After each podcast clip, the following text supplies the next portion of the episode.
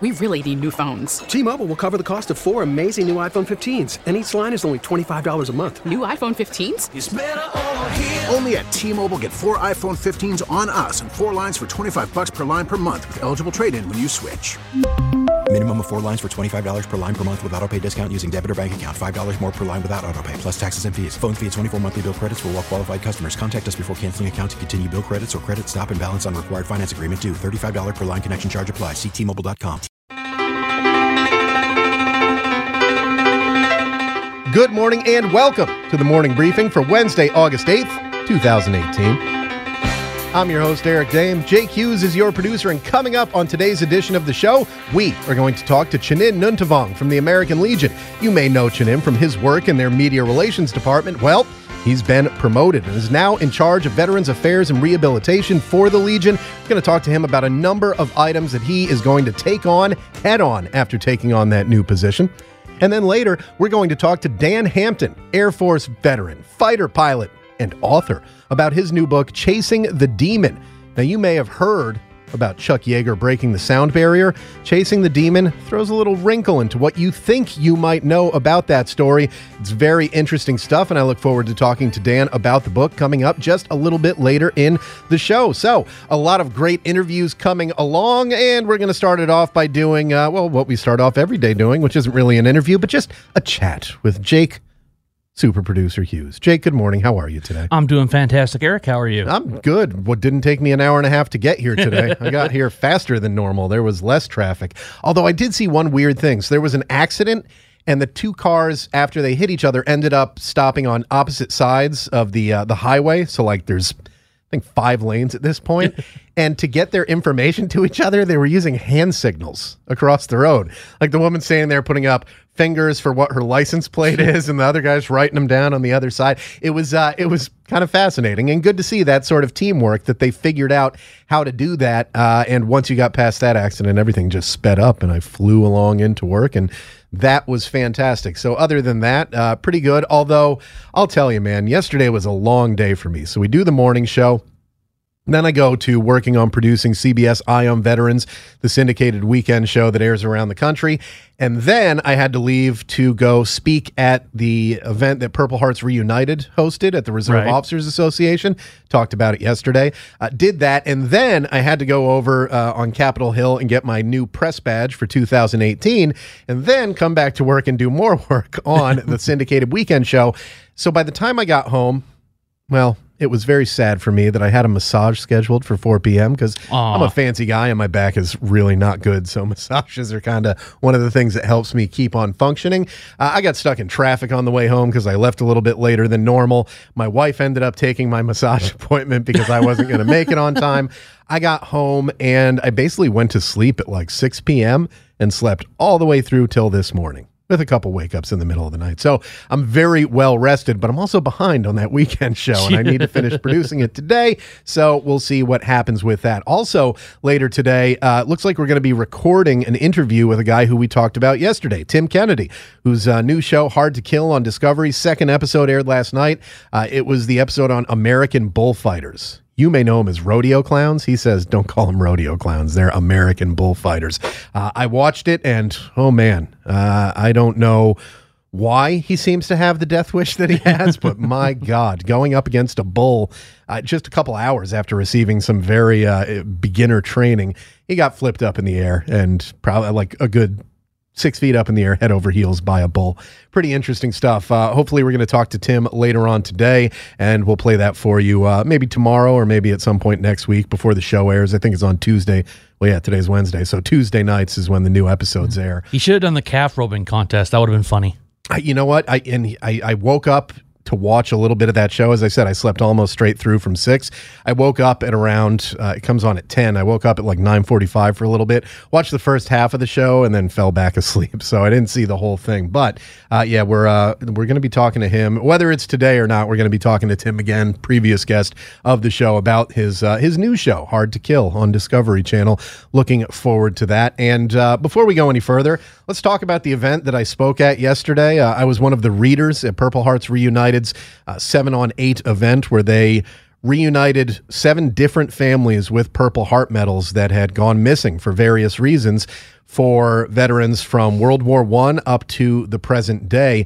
Uh, the Iraq veteran who was there, who was actually, uh, I believe, a uh, tanker. He was in your uh, First Armor Division, your old First Armor Division, who was awarded a Purple Heart, uh, but when they gave it to him, it was the wrong one, so he hmm. gave it back. Never got the right one until yesterday, thanks to Zach Fike and the team over at Purple Hearts Reunited. It was uh, an amazing ceremony, an emotional ceremony, well attended. A lot of uh, a lot of great people there from the veteran community in DC. More importantly, the families of those Purple Heart recipients were there. Uh, recipients from each branch of service. You had a World War One veterans family getting it back, and it was actually the son of that World War One veteran, who's 90 years old now, was there in attendance to receive that medal. Uh, really, just a great thing. The family that uh, that I was involved in the presentation of their medal, the Ayers family, who uh, live down in Arkansas, uh, their uh, the uncle of the niece and nephew that were there died on the USS Houston, which was uh, a ship in World War II that was sunk off the coast of Indonesia. Um, he was one of hundreds who went down with the ship out there, and just really an emotional thing and uh, an amazing thing to be part of, and to see the beautiful display that Purple Hearts Reunited uh, put together for them. This framed big frame thing where you had not just the Purple Heart medal, but in uh, in Chief Ayers' case, that was the one I read for, uh, a picture of his ship, uh, the uh, Purple Heart medal uh, box cover from back when he would have gotten it back in 1942. Um, you, it, it was really just a great job, as expected. It's kind of what they do. And I also had the opportunity to tell the story, which uh, I think I've briefly touched on here before, but I'll tell it again we had Zach on the show, and it was great talk. It was it was immediately clear that the work they're doing is amazing and fantastic. But it was just a story at that point. It's a guy sitting across from me telling me about what he does. Until a few months later, when I actually got to be involved in what they do in a bit of a way. So someone found a Purple Heart, came across a Purple Heart medal, uh, the actual issued one with the name inscribed on it, and were able to track the man who received it to the town of Clinton, Connecticut thankfully, uh, well, well, first, I should say, they ran into a roadblock at that point. His family didn't seem to be in Clinton anymore. No one knew exactly where they'd gone to. So they ran into a bit of a dead end. They were having trouble finding anything more about the family in their effort to get the medal back to them. As luck would have it, the most devoted listener of this program, my mother is from Clinton, Connecticut, saw a posting in a Clinton Facebook group and tagged me in that Facebook post. Now, as most of us know, whenever your mother tags you in a Facebook post and you see that notification come up, hold fast, brace for impact. You never know what it's going to be that you are tagged. I am in. very glad my mother is not on Facebook. My mother just has a, a an innate ability to find the most un take and post the most unflattering pictures of me. So I'll be like, oh, how fat do I look in this one? uh, in that case, I clicked on it and said, oh wow, this is uh, something great because she said, you know, my son had someone on his show who deals with this, and maybe he can put you in touch with him. I did. I tagged Zach Fike and Purple Hearts Reunited in that same post within a few weeks, they had found the family and reunited uh, the medal with that family. It's it's one of the most revered medals in the United States military. It's right there with the Medal of Honor. And while we think of the Purple Heart as being awarded to someone who uh, is wounded in battle, it also goes to all of those who are killed on the battlefield, like Chief Ayers, who lost his life on board the Houston. Um, it, it's it's an important medal. It's the community around it is uh, a big one that really takes pride in those medals and believes that those medals should be with the families of those who receive them. There are numerous reasons why they come up, uh, show up in other places, whether they get lost. Uh, they, they, he talked yesterday, Zach, about how they found one at a Broadway show. The veteran was apparently wearing the Purple Heart medal while attending a Broadway show, and it fell off at some point and didn't realize it. They ended up finding that veteran and getting it back to him. There are a number of uh, possible ways that that can happen, but the people at Purple Hearts Reunited can find anybody. And the families that talked yesterday about it talked about how shocked they were to have been found by Zach and the team at Purple Hearts Reunited. Uh, but they're truly doing amazing work over there. And yesterday, uh, I was really honored to be asked to be one of the uh, one of the readers who was there to read off you know the uh, the the details of Chief Ayers' life and career in the Navy, and uh, really just a truly wonderful event. And if you ever come across a Purple Heart medal at a swap meet, at a garage sale, at anything like that.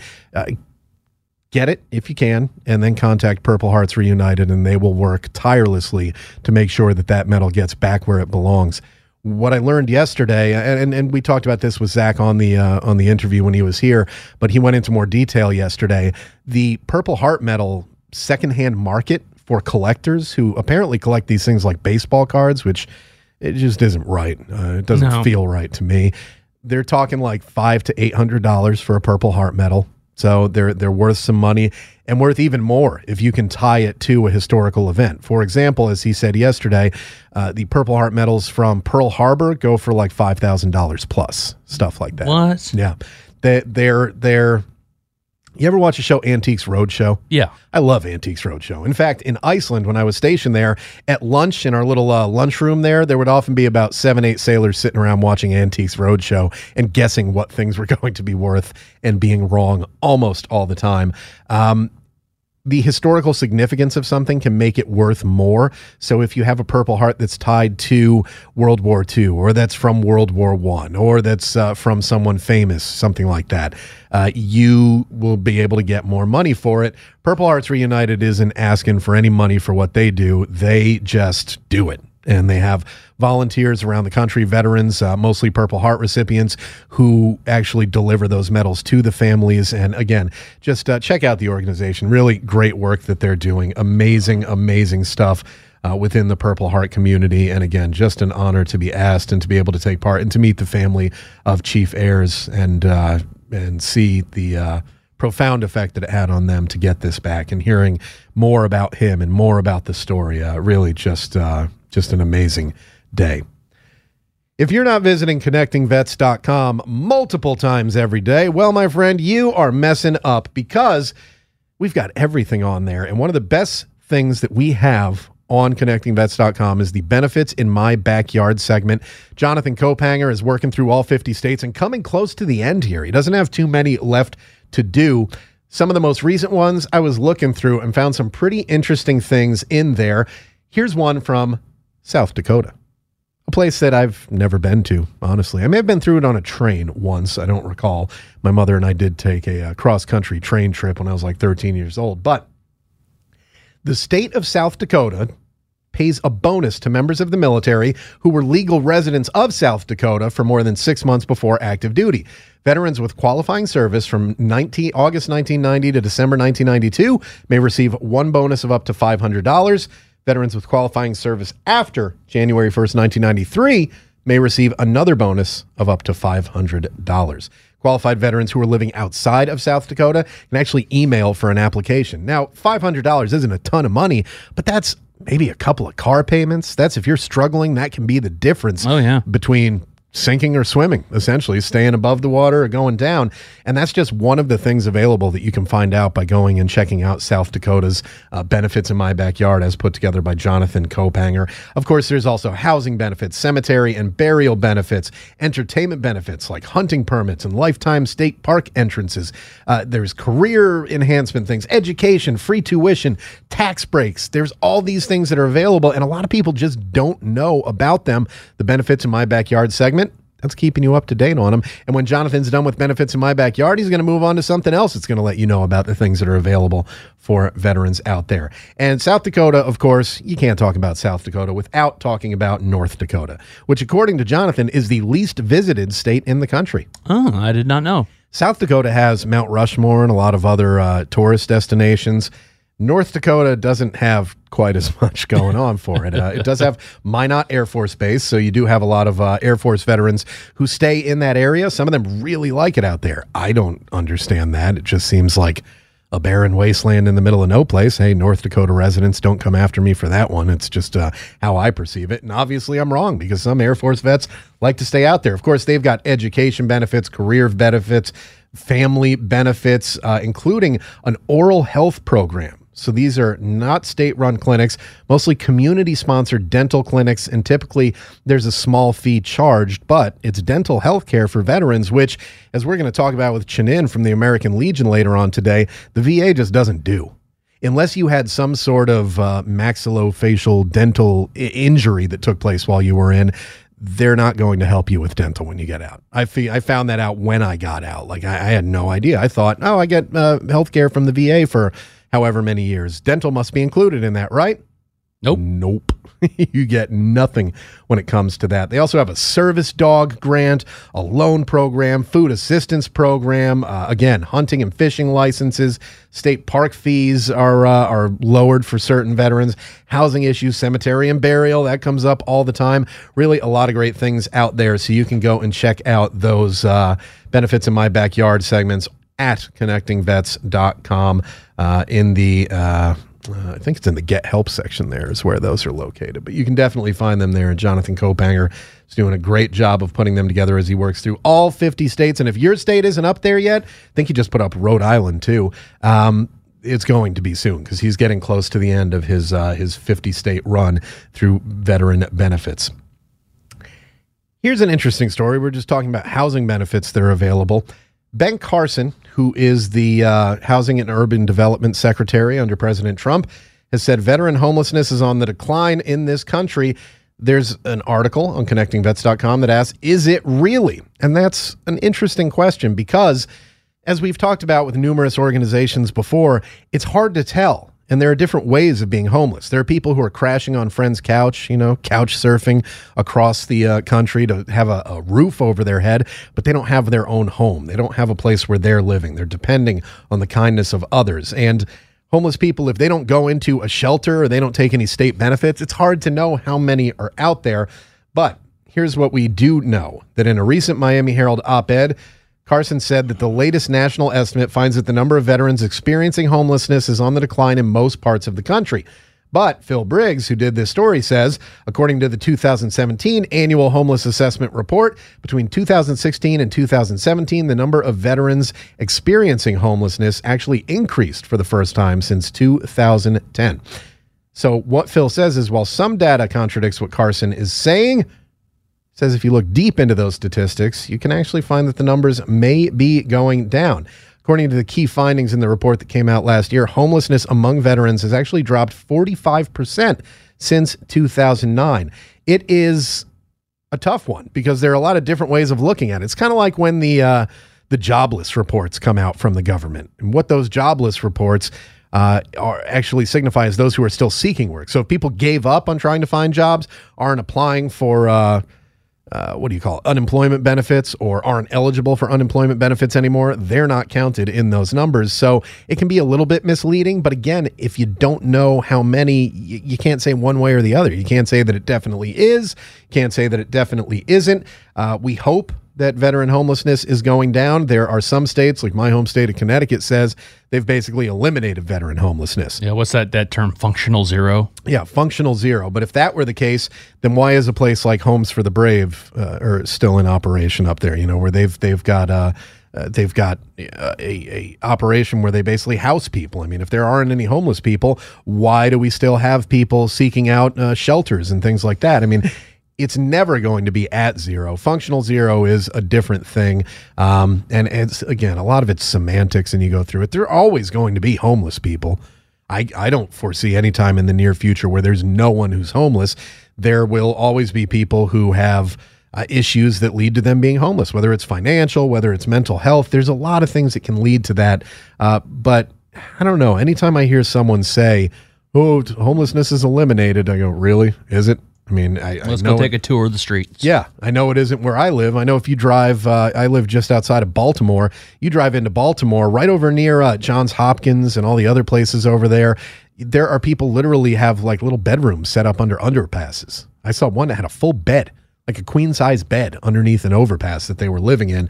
Uh, that's that's not a home. There are still homeless people out there. How many of them are veterans? Uh, it's certainly going to be a percentage and a portion.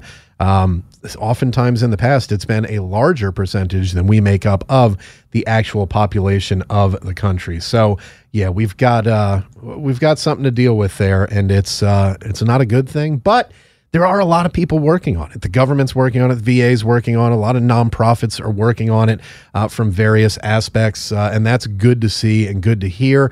But I don't know, man. Again, anytime I hear someone say, "Well, it's basically been eliminated," has it? I don't think so. I don't think it ever can be, but I think we can get things better. It can always be improved.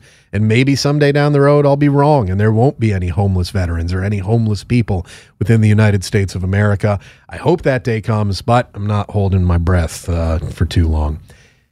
Here's a story coming from Army Times that's uh, pretty disturbing about a young soldier who, two weeks into his time as an Army Ranger, allegedly murdered a woman and then took his own life. He was Private Krishna Mahadevan Prasad. He's a suspect in the death of a Bellevue, Washington woman at an Econo Lodge hotel and then apparently took his own life. So, Washington State Police, according to Army Times, are investigating the July murder of this 38 year old woman in a motel room. Prime suspect, Army Ranger, who was seen entering the room and the following day opened fire on two cars before turning the gun on himself. He was 20 years old, had reported to 2nd Battalion, 75th Ranger Regiment. Uh, so he was a, a, a, bat boy essentially. He was out there with the uh, the 75th Ranger Regiment, Second Battalion, and apparently killed someone and then killed himself and fired at someone else. Just a, a bizarre, horrible story. Uh, that I it just you wonder what the heck is going on. I mean, you've you've just achieved. Uh, it doesn't say he was fresh out of training, uh, completed infantry one school and ranger selection at Fort Benning before heading out to Washington. But I don't think if you complete ranger selection, that doesn't mean you have your tab yet, does it? Aren't those two separate Ranger things? selection? No, you got to go to the school. So he, he was not yet a tabbed ranger, but he was at 2nd Battalion, 75th Ranger Regiment. He'd gone through ranger selection. He'd gotten through that. Uh, things would seem to be going well from the outside. And then you see that this uh, this guy apparently murdered someone allegedly, and then took his own life. Fired at a couple of cars as well. Just a uh, a, a horrifying story that you don't want to see out there but does go to remind you that just because of uh, of what someone's got on their uniform or what unit they're with, that doesn't mean that they're a good person. You know, Right. we've heard about that before. We've seen Navy SEALs accused of uh, of stealing from the government and reselling stuff, dealing drugs, taking steroids, all sorts of other things going on out there. I remember a, a, love triangle when I was stationed in Norfolk that involved a SEAL who killed a bunch of like two or three different people that were involved in this relationship stuff. Just because someone's got that that trident, that ranger tab, you know, they're they're special forces. eh, That doesn't again doesn't mean that they're essentially a good person. Doesn't mean that they're perfect by any stretch of the imaginations. I think they'd be the first ones to tell you they are far from perfect, just like anyone else is. But uh, still, this one sticks out, man. This is just not a good one. Uh, he was from Woodridge, New Jersey, joined last September. Uh, infantry, one station unit training, airborne school, and ranger selection at Fort Benning. Headed out to Washington to the 2nd Battalion of the 75th Ranger Regiment. And uh, from there, uh, things things went off the rails. I wonder if we'll find out a little bit more about him, if there were any signs there, uh, what was going on, what was happening. I don't know if we'll ever know that, but I do know that this is this is horrible, and you feel for the family of that 38 year old woman who was killed in a motel room. There's not a lot more detail on who she was and what the relationship uh, between those uh, two were. But apparently, he had been staying in another room and apparently entered that woman's room, according to security footage, for approximately three minutes. So it sounds like someone that he didn't know. He just went in there for three minutes, killed her, from what they're saying, and then drove off uh, in his uh, in his car, and then shot at some cars later, and then killed himself. Uh, the investigators found the woman with numerous cut wounds to the body, including what appeared appeared to be an intentional mutilation occurring after death. So this is some really, really dark stuff. And you know what? I wish we didn't need to talk about that, but we talk about everything on this show. The good, like those benefits that are available, like that $500 bonus for veterans from South Dakota, and the bad stuff, like this uh, this young battalion ranger uh, who was. Uh, or battalion ranger battalion member, I should say. I don't know. Do you call them a ranger if they're at the battalion? If I they don't, have don't the know. tab yet. Yeah, it's one of those things where uh, we learned with Spencer Rapone, of course, the uh, commie cadet from West Point. He was at West Point and he had the Third Ranger Battalion scroll on. He never got his Ranger tab, but he was at Third Battalion before being released for standards, which means he didn't uh, he didn't live up to the requirements in the Army Ranger Blue Book. Essentially, as we were the first ones to find out, uh, and uh, was he was he a ranger? No, but people were still kind of letting him sail through, according to one of his professors at West Point, because he had that third battalion scroll on his arm. So one of those interesting things that, as you said, you don't know. You were in the army for 13 years, and you're like, I don't know. That's a whole different world over there. We cover each and every aspect of the military experience, whether it's the world of special forces, the world of the regular forces, everything that's going on is at connectingvets.com. And you can follow us on social media where we are at Connecting Vets on Facebook, Twitter, Instagram, and YouTube.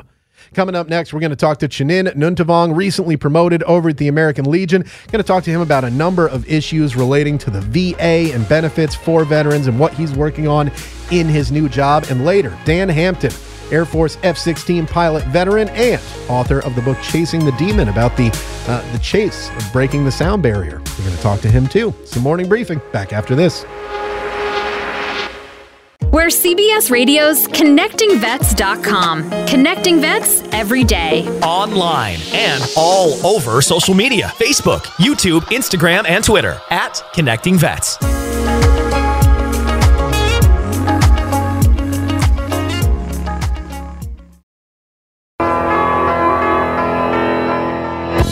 Welcome back to the morning briefing, Wednesday edition. I'm your host, Eric Dehm. Jake Hughes is your producer, and ConnectingVets.com, that's your website, my friend.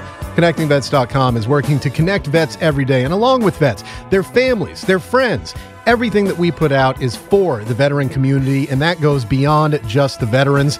And we understand that because each and every member of our team is either a veteran themselves or closely related to a veteran in that the new boss is actually an Army spouse. So we understand what you're looking for, what you need, and we hope what you want. And that's what we're putting on connectingvets.com every day. And the best way to be kept abreast of it, follow us on social media. We are at Connecting Vets on Facebook, Twitter, Instagram, and YouTube. Our next guest is, let me check and see if I've got this name right. I don't know if I've ever spoken to him before. Chanin Nuntavong from the American Legion, who, of course, I joke because he's been on the show several times before, but is now coming on in his new position as the American Legion's Director of Veterans Affairs and Rehabilitation. Chanin, good morning and congratulations on the new job. Uh, good morning, Eric. Thank you very much. It's uh, it's an honor to, to serve veterans in this position. Now we get to hold your feet to the fire instead of you bringing to the people, bringing people to us for us to hold their feet to the fire. Are you sure you're ready for that, Chanin? Absolutely, absolutely. Nothing I can't handle. I'm a Marine. That's what we do. That's very true. You're a Marine, and you've also been working in the veteran space for quite a while now, and in the position of Veterans Affairs and Rehabilitation. There's a lot for you to do right now. So, Marines are known for addressing challenges head on. There are a lot of challenges facing the veteran community, and let's go ahead and get started on talking about some of those. First, want to talk to you about the Blue Water Navy issue. Of course, we've talked about it before, but for those who aren't familiar, Navy veterans serving off the coast of Vietnam who were exposed to Agent Orange uh, as it was blowing off the coast, as it was being loaded onto aircraft, all sorts of different ways, have shown some of the same um, health uh, you know, have had some of the same health problems as those who were exposed on the ground in Vietnam, but were not eligible for the same benefits as those on the ground. That's something the American Legion wants to see changed and soon, isn't it? Absolutely, absolutely. We have we have veterans who who suffer from um, diseases that are linked associated to Agent Orange, and they're not getting the same benefits because they didn't serve in the right area or what VA considers the right area. So you know, we, we'd like to change that absolutely. Um, and I just testified on that that fact uh, a couple days ago on Capitol Hill in front of Congress, right? And and this is something that I mean, from a layman's perspective, from someone who uh, you know didn't serve in Vietnam, but certainly served in the military and in the Navy, I look at it and think, well, it certainly seems that all the information links up and shows that there's a connection here. What's the delay on getting this done? Shouldn't this be just like a snap your fingers and it gets through? What are we waiting for? Yeah, just like uh, in in our generation, right? Our our healthcare issue that we're currently fighting with with the with the VA is is the burn pit issue, right? We have service members who are suffering from um, diseases that, that are associated with, with burn pits, and this is the the burn pit of the Vietnam era, right? It's it's legislation that needs to get through. It's it's red tape, and f- for whatever reason, these these laws were put into effect, and VA is just following the, the, the policy. But we're trying to get th- things like this changed. Absolutely when we spoke to Senator Johnny Isakson, who of course is the chair of the Senate Veterans Affairs Committee, he likened the Blue Water issue to burn pits and said the Blue Water Navy issue is similar to what could happen with burn pits if we continue to kick the can down the road. So it sounds like those are both issues that he wants to address uh, sooner rather than later. What's the overall response been from the lawmakers on Capitol Hill to this? Is there anyone who, who says we shouldn't be making these uh, these changes to make sure that veterans are taken care of? No, we we've received overwhelming support from our legislators um, on this. As a matter of fact, the the House version of this bill passed on June 25th, 382 to zero. So there's overwhelming support that that this is going to happen, and I feel that from the Senate side as well. Um, the only pushback that we're getting is is from the VA, and that, that's unfortunate. Why is the VA pushing back? Is it simply because this is going to cost them more money and, and cause some more budgetary strain on them? Yeah, I can't speak on behalf of the VA, but uh, Dr. Lawrence, the, the Undersecretary of Benefits for the VA, testified, and, and he said that the science isn't there, which we know is not true. Um, their their doctors interpret the science that was conducted on this very differently than than other professionals have. So that is their their sticking point. When it comes down to it, which doctors are, and scientists are going to make those decisions? Is it going to be the VA's uh, people on their payroll? Because that would seem to be a conflict of interest if it's not in the VA's benefit financially to cover this. It seems like it should be something that's looked at by a third party, isn't it? Absolutely, and that third party is the the Congress and, and the you know the House and Senate, and, and we're, they're going to make it into a law that hey, these these veterans are going to get their benefits what is it that the VSOs like the American Legion are able to do in a situation like this? I, I, are you able to uh, go and lobby the, the members of Congress? Are you able to speak to the VA? What is the process that you go through when there's uh, legislation like this Blue Water Navy legislation that you believe in so strongly? What do you do to back up that belief? Yeah, we, we do exactly that, exactly what you mentioned, Eric. We we lobby on on Capitol Hill to, to our congressmen and then we also talked to the VA and we're like, hey, th- we really need this to happen. How can we make this happen? And, and we find some, some middle ground, but uh, VA is not budging. So we're going straight to the lawmakers on this one, and, and we're going to make this happen. We're speaking with the new Director of Veterans Affairs and Rehabilitation for the American Legion, Chanin Nuntavong, Marine Corps veteran. Chanin, uh, we have a new Secretary of the VA in Robert Wilkie. Has he put anything out on this yet now that he's in the job? Uh, do you have any hope that the VA's stance on it might change with new leadership at the top? Uh, I don't. I don't think the VA's position is going to change. Right? We support Secretary Wilkie, and we know he's going to do what's best for veterans. But you know, his undersecretary spoke out for him, and and they're pretty firm on their stance, and and they're not going to budge on, on where they stand. But but we're gonna we're gonna ask Congress to make that happen.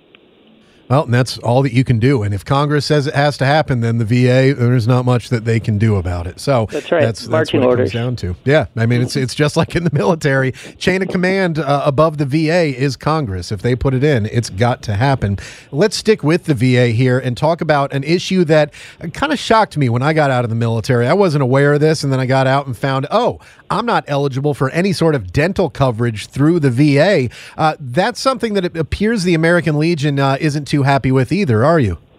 No, yeah, we we feel that um, most veterans who are in the VA system aren't able to afford the high costs associated with dental care. Um, you know, a lot of veterans are on a fixed income, so we know that that our military service, we go to the doctors for our annual checkup, but we go to dental twice a year to get our clean, teeth cleaned and things like that. So healthcare is very, very much so associated with dental care, and we would like to see our veterans get the care they deserve.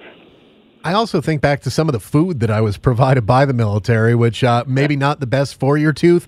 Uh, I, I, had some eggs in Afghanistan that seemed to have rocks inside of them as one of the ingredients. I mean, there are things that that happen in the military that affect your dental health, uh, just like they affect your physical health. Uh, why is it, do you think, that the VA doesn't cover dental for the veterans? Is it again just a cost issue more than anything? Your your guess is as good as mine, Eric. Right? The, the, this has been a, a long going issue, and finally somebody ha- has stepped up to the plate to to change that. So what Senator Sanders has done is put in a Veterans Dental Care Eligibility Expansion and Enhancement Act of t- 2018. So what he's going to do is propose that the VA start a pilot program to see if it's feasible to carry out um, dental services for, for our veterans.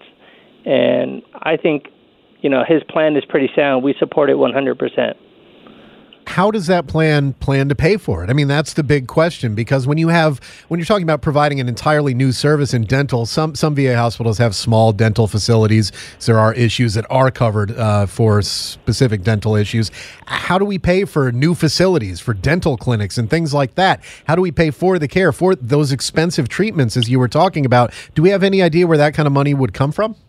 Yeah, you know, Eric, we don't get into the business of telling VA or, or the lawmakers where where to find that money. We're we're just saying that hey, this is a service that our our you know men and women who've sacrificed their lives and, and their bodies for our country that they deserve this. So, you know, find the money, make it happen.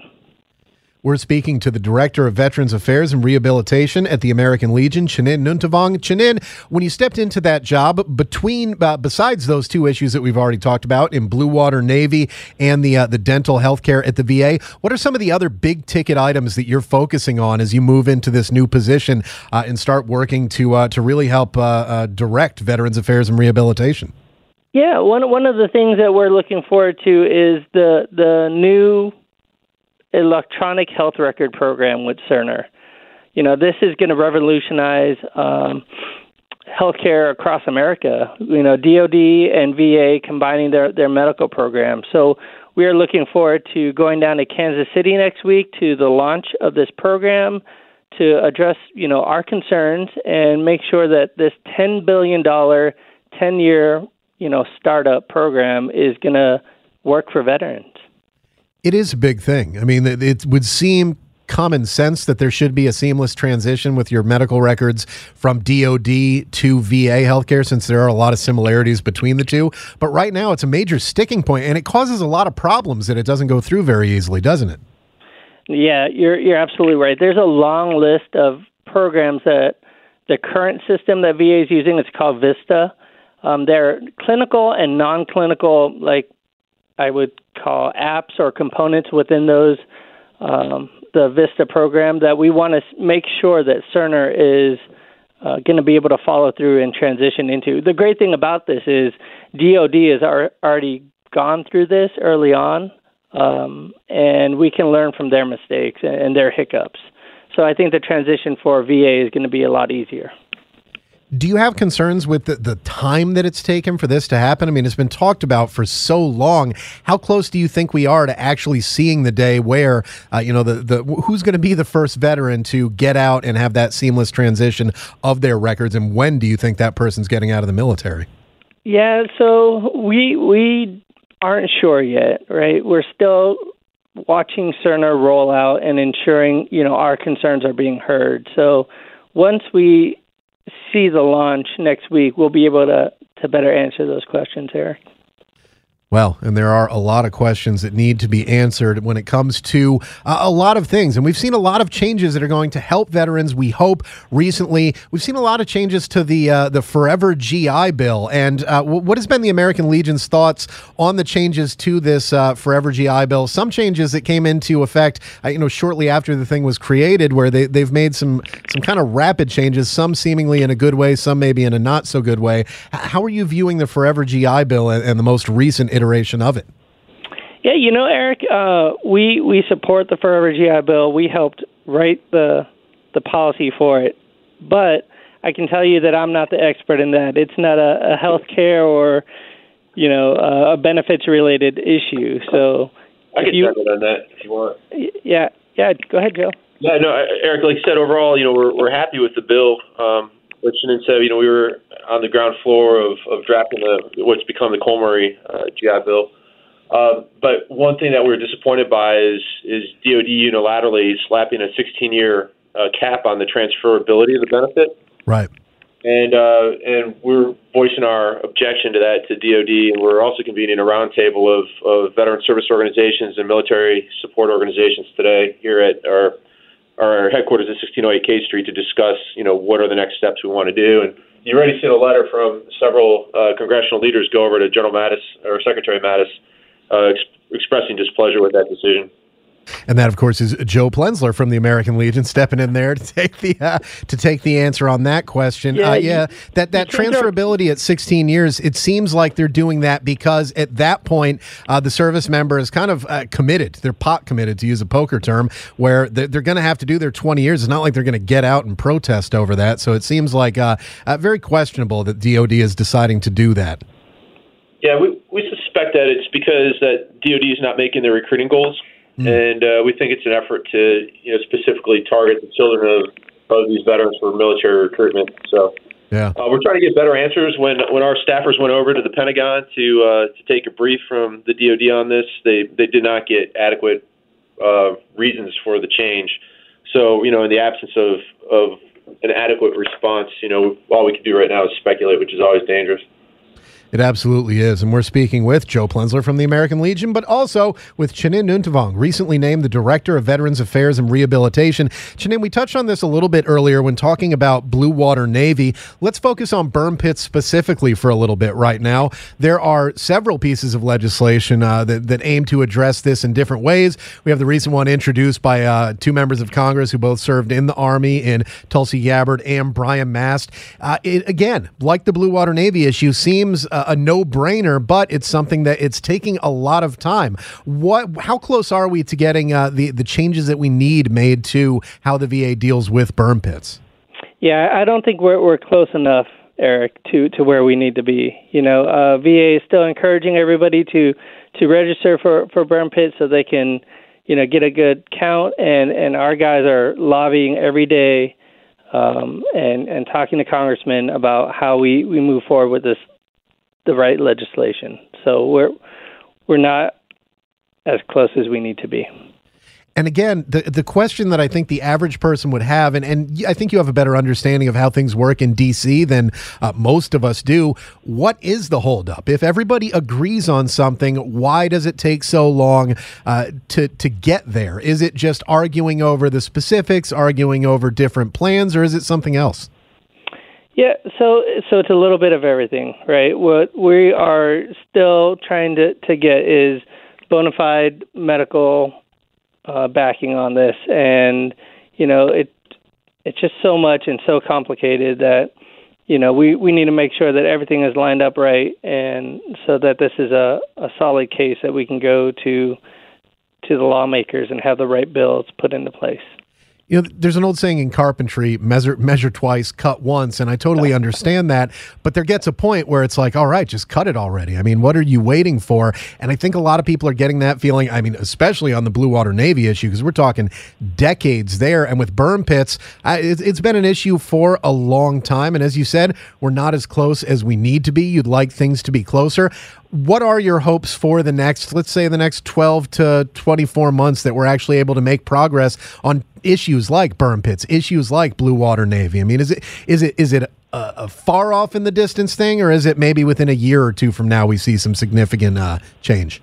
You know, I, I can't give you a, a, good day, Derek. You know, I can just tell you that the American Legion and other veteran service organizations are going to continue to fight for our, our veterans' benefits, and you know, we'll fight every day until we we get action, and that's what I can tell you. We're speaking with the Director of Veterans Affairs and Rehabilitation at the American Legion, Chanin Nuntavong. Now, Chanin, if people want to find out more about what the American Legion does when it comes to advocating for veterans, when it comes to their health, when it comes to their rehabilitation, and all the various affairs that veterans have uh, with the VA, where can they go to find out about the work that you guys are doing, and what can they do if they want to personally get involved with what the Legion is doing? Yeah, absolutely. Uh, I recommend everybody go check out legion.org. It's a one-stop shop for, for everything from benefits to services uh, to discounts, if if that's what you're interested in. Um, and I recommend you know everybody look at joining a veteran service organization. It's it's you know a cost of lunch at a, a fancy restaurant for a year's membership to these organizations, and we sit here and we lobby and for for benefits for everybody's benefits, all veterans, not just our members.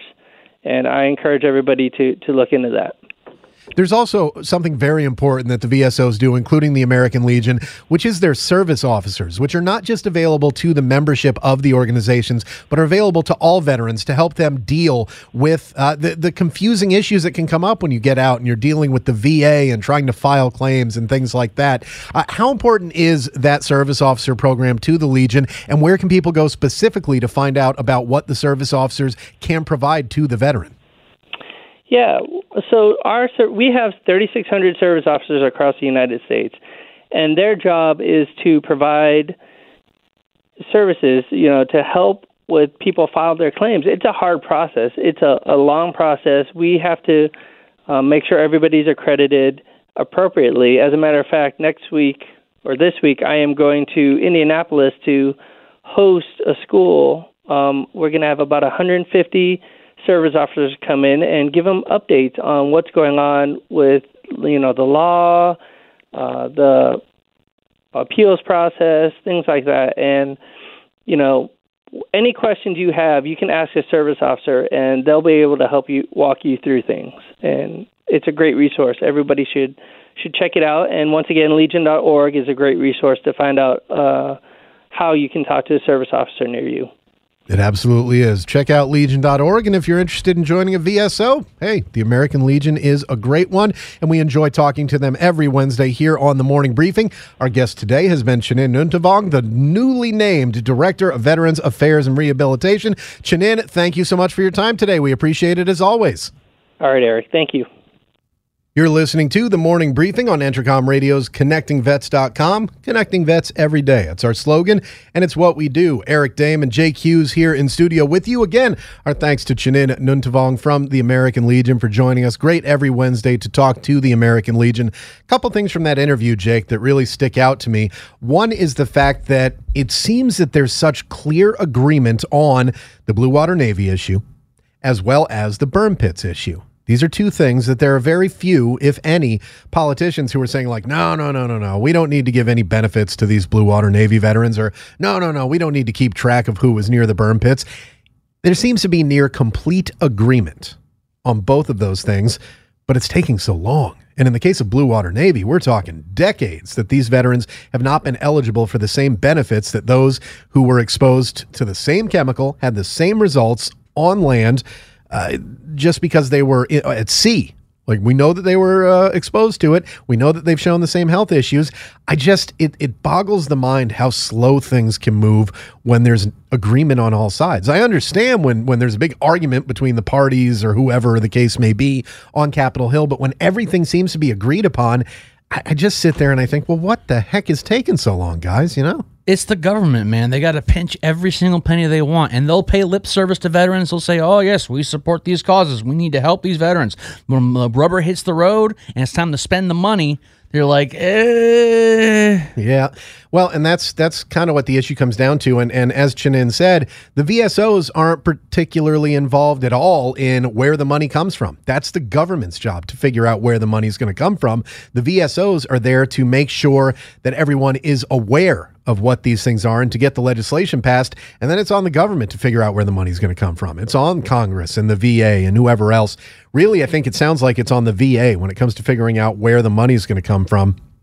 Congress puts the, the the laws into action, and then the VA is responsible for enacting them. So I, you know, I understand where the VA could be like, oh, we don't have the money for this. Bind it. figure it out. I mean, that's your job. You're, you, that, you, it reminds me of being in the military. You know, when you were a, a young soldier and I was a young sailor, and you'd have, uh, you know, the the staff sergeant or the first class, in my case, the LPO, telling you, "All right, well, you need to get this done." Well, I, I don't know how, how do I get that done. I don't have the right things to do it figure it out, man. Adapt and overcome. That's Yep. kind of what you have to do. Fake and it, it's it's just on a a larger level. You know, sometimes sometimes you got to make a sandwich out of soup. That's just what you got to do. So figure out where the money's coming from. The interesting thing on there, something that we mentioned earlier, is that the VA is star- or the VA, the American Legion is starting to push for dental care for veterans at the VA. That would take a lot of money. I Yeah. think that would end up probably costing uh, more than the uh, the the Blue Water Navy issue and the, and the burn pits issue. Maybe not, but when you consider that, like I, I was in Afghanistan, I wasn't around any burn pits for any length of time, so it's not something that would affect me. But dental care, that's something that would certainly, uh, particularly when I got out, would have been helpful. I was eating something and I had a cavity in a tooth that I didn't realize was there. I was eating, and then all of a sudden the tooth literally broke in half. And I didn't have any dental coverage at the time because I wasn't married yet, so I wasn't on my wife's insurance. The VA didn't cover dental, so I had a half a tooth uh, in my mouth for like I don't know nine months or something like that until I could get it taken care of. And that's that's not a good way to go through life. Let me tell you, with food getting stuck in there and the pain that comes along with it, with a nerve being exposed, I, if I had been able to go to the VA and get that fixed up, that would have been that would have been great. That would have been wonderful, but that wasn't the case. The American Legion is uh, looking like they're starting to try and push for changing that and making sure that our veterans get full care because health care, that includes your dental care as well. Well, you're listening to the Morning Briefing Wednesday edition. I'm your host, Eric Dehm. Jake Hughes is your producer. And coming up in just a few moments, we're going to speak with Dan Hampton, retired Air Force F 16 pilot and author of the new book, Chasing the Demon, as well as a number of other books. We're going to talk to him about writing, what he recommends for people who have a great book idea, and about his new book that challenges the common thought that Chuck Yeager was the guy who broke the sound barrier. Coming back with Dan Hampton on the Morning Briefing right after this. Helping military veterans stay connected. We make it easy. We're CBS Radio's ConnectingVets.com. Connecting vets every day. Online and all over social media Facebook, YouTube, Instagram, and Twitter at Connecting Vets.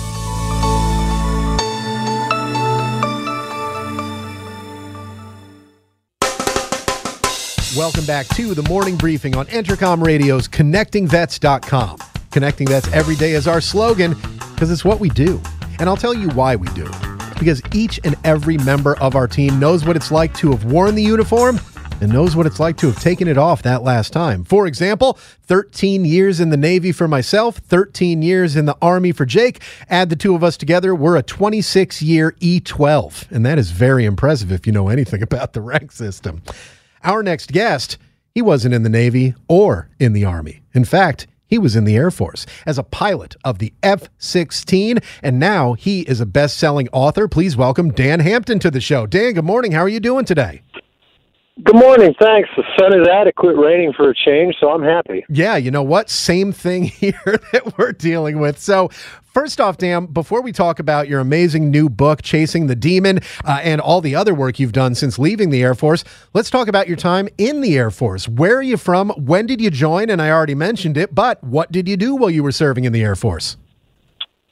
Uh, well, I, I grew up on the East Coast, but I went to college in Texas, and then after I finished that, I got into the Air Force and went to flight school and became a fighter pilot eventually. Spent uh, the next 20 years uh, pretty much all over. I spent a lot of time in Europe and the Middle East, both Gulf Wars. Uh, I went through the U.S. Air Force Fighter Weapons School. Uh, generally had a, an exceptional time, did everything I wanted to, and decided 20 years in one day was enough and got out. 20 years in one day is most certainly enough. 13 years was enough for me, but yeah, 20 years, totally understand that. When you think back to that point in time, when you retire, when you decide, I love the F 16, I love flying, I love doing all this stuff, but it's time for me to leave the United States Air Force, what sticks out in your memory of that period of time in your life? Well, I was happy that I went on my own terms, and I, I think you know what I mean. Uh, again, I was I was there's no other place in the world where you could fly uh, fighter jets like that except in the military. But in the Air Force, at least, you know, when you get above the rank of lieutenant colonel, maybe colonel, you don't fly anymore. They they have some silly idea that you'd better serve the military sitting behind a desk at the Pentagon, and that just wasn't for me.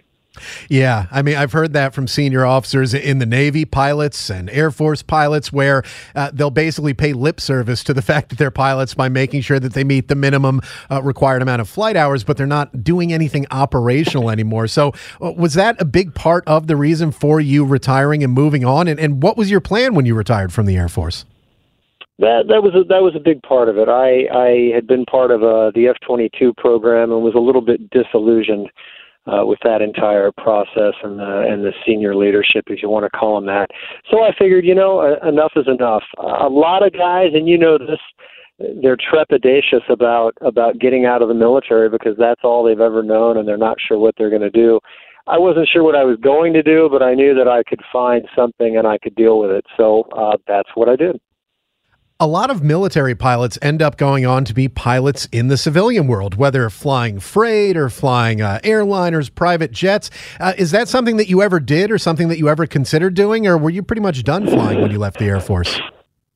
No, I still love to fly, and I, I went ahead and got an airline transport rating just in case. But I, I wanted a break, so I, I bought a really big sailboat and I went down to the Caribbean for a couple years and uh, after after a few years of that and trying to grow a ponytail, which uh, didn't come in too too well, I, I went into the private military world. Uh, went back over to the Middle East for a few years as a merc- I'm sorry, a private contractor, not mercenary. We can't, we don't say that. Uh, and uh, then I, I I sort of blundered into writing. I was very happy it worked out the way it did. It was not intentional, um, but uh, but it did, and it, I, you know I got to say I love the lifestyle. It sounds like Dan Hampton, you had some bumps in the road, and that's who we're speaking to. Former United States Air Force pilot, current best-selling author Dan Hampton, author of the new book Chasing the Demon. Sounds like there were some bumps in the road from uh, the minor to uh, not being able to grow a ponytail. I don't even know if I can. My wife won't let me grow my hair out long. But uh, you know, when you think back to the trials and tribulations after leaving the Air Force, not knowing exactly what you wanted to do, uh, finding your way through it, what would you recommend to people who are going through something similar, whether it's uh, you know an Air Force pilot getting out or a, a basic airman who just finished their uh, four-year contract and is leaving the Air Force or whatever branch of service? What do you think is the biggest takeaway that you can give to them about uh, working through the difficulties when you get out? Marry money. no, just just kidding. Uh, you know what? Everybody needs to realize that that they can do this, whatever this is and you may be you know you may be a little uh, apprehensive about it but it's, you know after serving in the military it's nothing you can't do. And i would say don't ever forsake a chance of happiness you know in the name of fear. Don't take a a job you think you're going to hate just because you think you have to. I mean figure it out in advance plan. We're all really good at planning. You know plan to the extent that you can and then take the leap. You know it's a great big world out there. Go see it and as you mentioned, you got into uh, it sounds like a number of different things after you got out, uh, working as a, a, contractor, getting your commercial airline rating, and all of that good stuff. But you ended up moving on to the field of literature. Tell me about your background as far as writing. I mean, did you ever enjoy writing when you were in high school or college or while you were in the military? Or is this a recent development for you? Well, I, I did enjoy writing early on. Uh, when I was in college, my my first degree was in architecture, so not a whole lot of writing there. And then, uh, you know, as you know, the military, you get mired in writing OPRs, reports, technical stuff. So I, I really didn't do much of it while I was I was flying fighters. I was I was too busy. Um, you know, I I I really don't know how I was so fortunate that that it made sense for me to do it. I think it's kind of like flying or any other skill that you know people have. You can develop it, and you certainly should, but you've got to you've got to be born with something. You can't just start from scratch. If if you get what I'm saying, and when you figure out what that is, whatever that is, I would say use it, do it. You know, it's a it's a chance to be on your own. It's a chance to be independent. It's a chance to to call the shots in your own life. So don't pass that up. Of course, Dan, you've found success in the literary world, but how did you first enter it? What was the aha moment where you realized you wanted to be a writer or that you were good at writing, if there even was one? Uh, the aha moment came uh, in southern Iraq. I, as I said, I'd been a mercenary for, I'm sorry, a contractor for a couple years, and I had another close call, got hurt, and figured, you know what, I've got a new baby. I'm gonna I'm gonna write some of my life down for this kid in case something happens to me. And it just happened to be very very good timing. I, I ended up with the same editor at HarperCollins that did Chris Kyle's book, and that was very popular, you know, five six years ago. And and I, I was frankly surprised when after we were finished, he said, "Hey, do you got anything else?" and I said, "Well, you know, as a matter of fact, I do." and and we've just we've never stopped from there. We've put out uh, you know a book a year for six years now. That's a lot of writing, and, and as someone who's I, I think I think of myself as an okay writer. I write articles on connectingvets.com. I've never uh, taken on anything quite like a book. When you first got started doing that, was there any worry like, oh man, I don't know if I'm going to be able to actually get this done, or was it something that you were confident in your abilities in from the start? Well, I, I have to I have to say, like a lot of folks in the military, self doubt is not has never been much of an issue. uh, and and I, and I don't mean to sound cocky with that. I'm just saying confidence, in the military is very good for building that. Confidence is is really important. It never occurred to me that once I got into this that I wouldn't uh, succeed. Now that said, boy, I had a lot to learn because there's you know it's a different way of thinking, a different way of writing uh, I went back to, to school and got another master's degree, you know, in in in a, uh, a master's of arts, which which helped immensely. Um, you know, but but it's a business, and I had to learn that, and the and the process of actually writing a book. You know, you pick one up on a bookshelf, and and you don't really think about all the work that goes into it. But it takes me a year to a year and a half to write each book, and you know that that's just the research and the writing. It doesn't really count the editing and all the other stuff that goes into it. So it's very complicated but very fulfilling. And the, as i said earlier the best part about it is my time is my own and actually, putting out a book a year, that's that's a pretty rapid clip for most authors. I mean, I think about uh, one of my favorite authors, Erik Larson. He gets a book out once every five years or so, or something like that. So, uh, do you think that your military background has actually helped you in being uh, more efficient than maybe some other writers are in getting out books on an annual basis? Yeah, I think that's a lot to do with it. I I can uh, I manage time, you know, very well, like like most military folks do and uh, and you know you, you've got to be organized. You've got to set priorities. All those things that we sort of take for granted eh, during military life translate very well to this sort of thing. You know, you've got to be kind of a self-starter. Nobody's going to stand over me and say you have to write this many pages per day. Uh, so in that respect, the military was a, a very good training ground. We're speaking with Dan Hampton, best-selling author and retired United States Air Force lieutenant colonel. He was a fighter pilot in the United States Air Force. And when you look through uh, the books that you've written, Dan, I start to notice a theme. You've, of course, got your memoir, Viper Pilot, a memoir of air combat. You've got Lords of the Sky, fighter pilots and air combat, the Hunter Killers, uh, about your experience as an F 16 Wild Weasel pilot, the flight. Uh, I guess write about what you know, right? Did you plan to, uh, to write so much about the, uh, the, the pilot community and the community that you were such a big part of and a community that you obviously love? No, not at all. I, I wanted, I actually wanted to write fiction. Uh, and I did. I put out a, a novel called The Mercenary, uh, which which did very well. Uh, but I was surprised to learn early on that nonfiction actually sells much better than fiction, unless you happen to be Nelson DeMille or Tom Clancy, which I'm not. Uh, and and it's a collaborative effort, you know. When when I have the advantage of an editor at at the largest publisher in the world saying, "I think you should think about writing this." You know that sort of takes the decision out of it and we figure out the best way to get whatever this is across and then i i write it. So it's it's an enviable position. I'd like to branch out a little more but i can't argue with with the rationale and reasoning behind it or the success. And you've had some pretty great success with the books that you've written, uh, including your novel, The Mercenary, the ones I just mentioned, and your newest book, Chasing the Demon, which is interesting. And I just mentioned uh, Erik Larson, one of my favorite authors, who just wrote a book about the uh, the sinking of the Lusitania, which a lot of people thought, well, there's not much new to be told about that story. Of course, he found it. Chasing the Demon is about the efforts of pilots to break the sound barrier, which I didn't think there was much new to learn about the subject, but it, it appears appears that I was quite wrong about that, huh?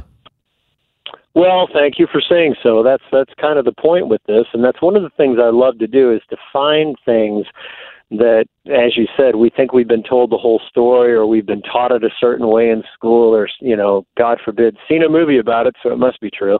And, uh, you know, that's rarely the case. And I love to dig around and uncover things that uh, a lot of people may not know a whole lot about. And when it comes to the breaking of the sound barrier, where I, I mean, I think if you ask the average person, if they have any idea, they're going to throw out some names that they've heard in the past and uh, hope that they get it right. They're going to talk about Chuck Yeager. They're going to talk about all the other people. What do you think is the most interesting thing about the story of those pilots that, that we just don't know about?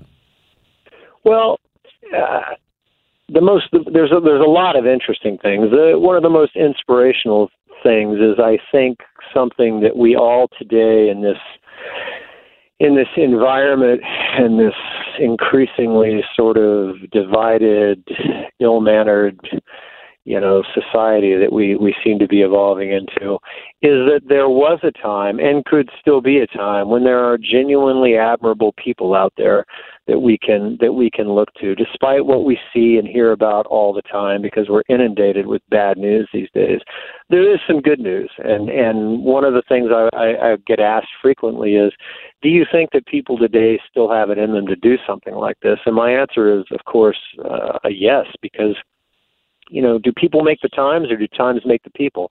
However it works out, America is still uh, the, the most powerful, the greatest country in the world and the people that made it so are still here. And if need came, you know, to to do something spectacular or extraordinarily dangerous, like uh, break the sound barrier or go to Mars or whatever's next, then we would do it. And I think people need to remember that we still have that potential as a as a country.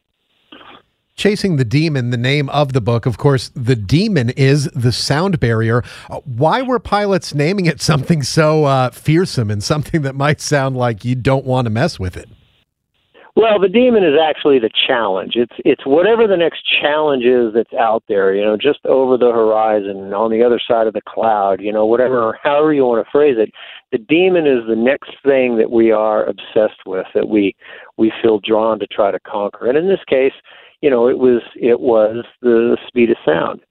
Uh, and in fact, there really is no physical sound barrier. There never was.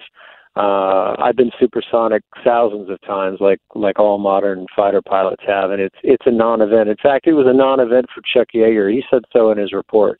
The real challenge was getting up to Mach one. It's what's called the transonic region, and that's where there were controllability issues and, and other problems that you know were putting planes out of control and killing pilots.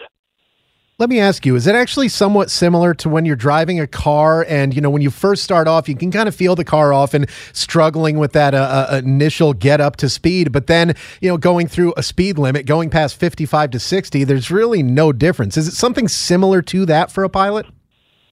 In a way, I mean, it's just a number. You know, it, the, the, there's not a black circle that appears from your peripheral vision, and music, of course, doesn't play. It's it's really it's really like I said, a, a non-event. It was very important though because it it marked a point that we had evolved to aerodynamically, uh, engine technology wise. You know, to to be able to get to that point. The the existence of of supersonic flight uh, had been well known, and I was surprised at how far back it went. You know, I put in the book there was a an English vicar who quite accurately measured the speed of sound by firing off shotguns between two church steeples.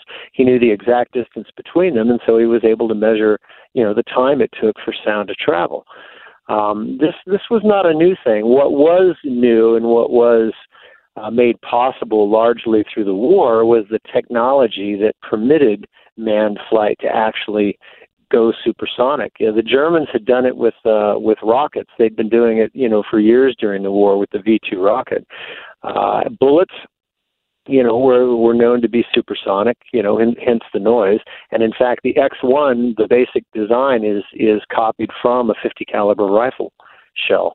Um, so they knew about it. They just they had to develop, you know, the the structures, the aerodynamics, and the power plant you know, to get an aircraft with a man in it through uh, the speed of sound.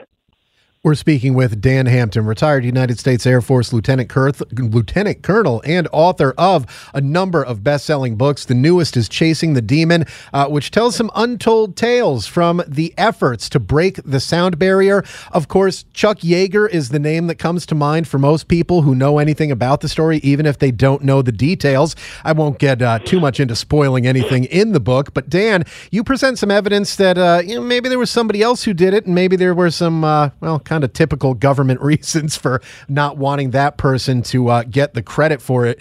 How surprised were you by what you learned in doing the research and the interviews and everything that you did for the book? Was was it a shock to you, or had you heard about some of this stuff before?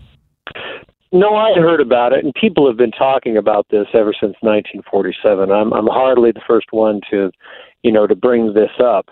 And and I will point out that that Yeager is officially credited with with this for good reason. He was the first one to officially be acknowledged as breaking uh, the sound barrier. There is anecdotal evidence that uh, a German, maybe two of them, did it during the war, but again, no proof. Uh, that's in, that's in fact how the book starts, is with one of those cases, and then there is really more conclusive proof, but again, undocumented as yet, uh, that George Welch, uh, another uh, fighter pilot who was now working as a civilian test pilot, exceeded the speed of sound two weeks before Chuck Yeager did. And what I present in the book is uh, background on Welch. Remember, he was one of the two guys that got airborne at Pearl Harbor and, and fought the Japanese, and then he went on to you know to fight to fly a combat for about 18 months in the Pacific before he caught malaria and had to go home. So when you know about this guy, the type of person he was, and then you you, you learn about the XP-86, obviously the prototype of the F-86 that he was testing, he was in the right place at the right time with exactly the right airplane. Why wouldn't he do this? Uh, he was well acquainted with with sound barrier, knew what it was all about, and so uh, you know the evidence supports the conclusion that in fact he did you know, nose the XP-86 over in a dive past the speed of sound. Now, the government wanted to keep it quiet because the Air Force had just become the Air Force. It had just broken off mm-hmm. from the mm-hmm. Navy, and the new Secretary of the Air Force, a guy named Stuart Symington, wanted to hang his hat on something to show, hey, look, we really do need to be a separate service, and therefore justify the huge funding, you know, streams you're going to get us. Look, look at what we did. We just you know, went supersonic, first first people to do it. So he basically told everybody else, including North American Aviation, that the Air Force would be first, no matter what. So that's why it fell out the way that it did and it's an interesting story. The details of which can be which can be found in the book "Chasing the Demon" by Dan Hampton, retired United States Air Force Lieutenant Colonel, who we're speaking with right now. Of course, Chuck Yeager, one of the subjects of the book. A lot of people might not realize this. Ninety-five years old, he's still around. Have you heard anything from Chuck himself or from his uh, his family in regards to the book, in regards to the fact that you know uh, whether Welch uh, actually was the first one or not? We communicated a couple times, and then I think his his second wife closed it down. She's done that with just about everybody in his life, as I understand it. Uh, his reply to all of this is as it has been all these years, and and probably quite right. He says, "Show me the evidence," mm. and you can't, you know, you can't really argue with that. I think that he knows this really happened. Uh, he would never admit to it though, and you know he's he's built his life and his career on it, so I can't I can't blame him there. And you know, regardless of who broke it, it's important to realize these were all brave, talented guys who were taking chances that they didn't need to. My primary source of information uh, for a lot of this was Ken Chilstrom, who is 96, still very much alive, and he uh, was Chuck Yeager's boss. And he was actually offered the position first you know, with the X1 program, and he declined because he didn't believe in the rocket. He didn't believe uh, that that that was the future of the Air Force, and he wanted to be the XP-86 uh, program manager once the Air hmm. Force took uh, possession of it there's so much to this story that you know I remember learning about in school, but I- have probably learned more in the last five ten minutes that we've been talking about chasing the demon than I did in any of those things or any of the TV shows I watch, or even maybe even some of the movies that that have been made about the subject. Dan Hampton's new book, Chasing the Demon, takes a deep dive into who actually broke the sound barrier, and of course those who lost their lives trying to, the anecdotes he mentioned about the possibility of World War II pilots uh, uh, breaking it during World War II. Uh, Dan, if people are interested in finding out more about the book and purchasing the book, where can they go to do so? Uh, pretty much everywhere. There's Barnes and Noble, uh, Amazon, of course. Uh, local bookstores, bookstores have it. Uh, I love to hear from people. I, I get lots of great feedback. So uh, there's a HarperCollins uh, Facebook page uh, for me. Uh, feel free to, to get a hold of me with anything. Uh, it may take me a while to answer, but I always do. And and as always, if you like the book, I certainly welcome the reviews, the Amazon reviews and Barnes and Noble reviews. So uh, feel free to contact me with, with any questions, and I, I hope everybody enjoys it. I sure learned a lot writing it. Dan, one last thing for you, and that is there are veterans out there who might think that they have a great idea for a book, but they just don't know how to how to get started. They don't know what the process should be like for them. It can be a daunting process. What advice would you give for those aspiring veteran authors out there? It is it is daunting and it is not easy to break into. I would recommend you go to the reference section at at a at a at a Barnes and Noble, and there's a number of books on how to find a literary agent, which is what you're going to need to break into this, and the latest and greatest on on how to make uh, your your dream, your idea, uh, become reality and then don't give up. I kept all 42 of my initial rejection letters. So, uh, you know, everybody goes through that. Don't ever give up. If you believe in yourself, you can make it happen. Wise words from Dan Hampton, author of Chasing the Demon and retired Air Force F 16 pilot. Really interesting stuff brought up by this book. Of course, we were all taught that Chuck Yeager was the guy who broke the sound barrier, and some of you might say, well, this is revisionist history, but if it's true, well, that's the case. And of course, Jake, as he was talking about the fact that the man who apparently may have broken it before Yeager wasn't serving in the Air Force at that time. He'd already gotten out and was working for a contractor, and it just looked better for the military for one of our pilots to have done it, you know, one of the Air Force guys. So kind of makes sense, particularly from back in that area when it's not like there'd be some Twitter post like, oh, look, I got video of the guy flying by. Different era, different time, different stuff. But but really interesting things that uh, might change uh, the conversation around the sound barrier just a little bit. Yeah, a little bit. But I mean, I like to keep my heroes though. I like Chuck Yeager, and He's I want to be hero he's still a hero. He's just maybe not the guy who broke the sound barrier. It's very interesting stuff and an interesting show here on the morning briefing. I'm your host, Eric Dehm. Jake Hughes is your producer. And while today's show is coming to an end, have no fear. We've got more coming your way tomorrow. We've got a bunch of great interviews lined up, including we're going to talk to Joe Chenelly from AMVETS, and uh, the AMVETS National Conference is coming up soon. So, all that coming up tomorrow. It'll be right here. Have a great day. Morning briefing. See you tomorrow helping military veterans stay connected. We make it easy. We are CBS Radio's ConnectingVets.com, connecting vets every day. Online and all over social media Facebook, YouTube, Instagram, and Twitter at Connecting Vets.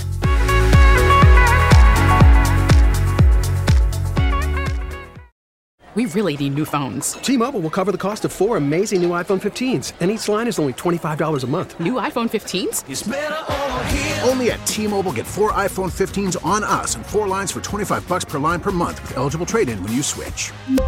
Minimum of four lines for $25 per line per month with auto pay discount using debit or bank account. $5 more per line without auto pay, plus taxes and fees. Phone fee at 24 monthly bill credits for all well qualified customers. Contact us before canceling account to continue bill credits or credit stop and balance on required finance agreement due. $35 per line connection charge apply. Ctmobile.com.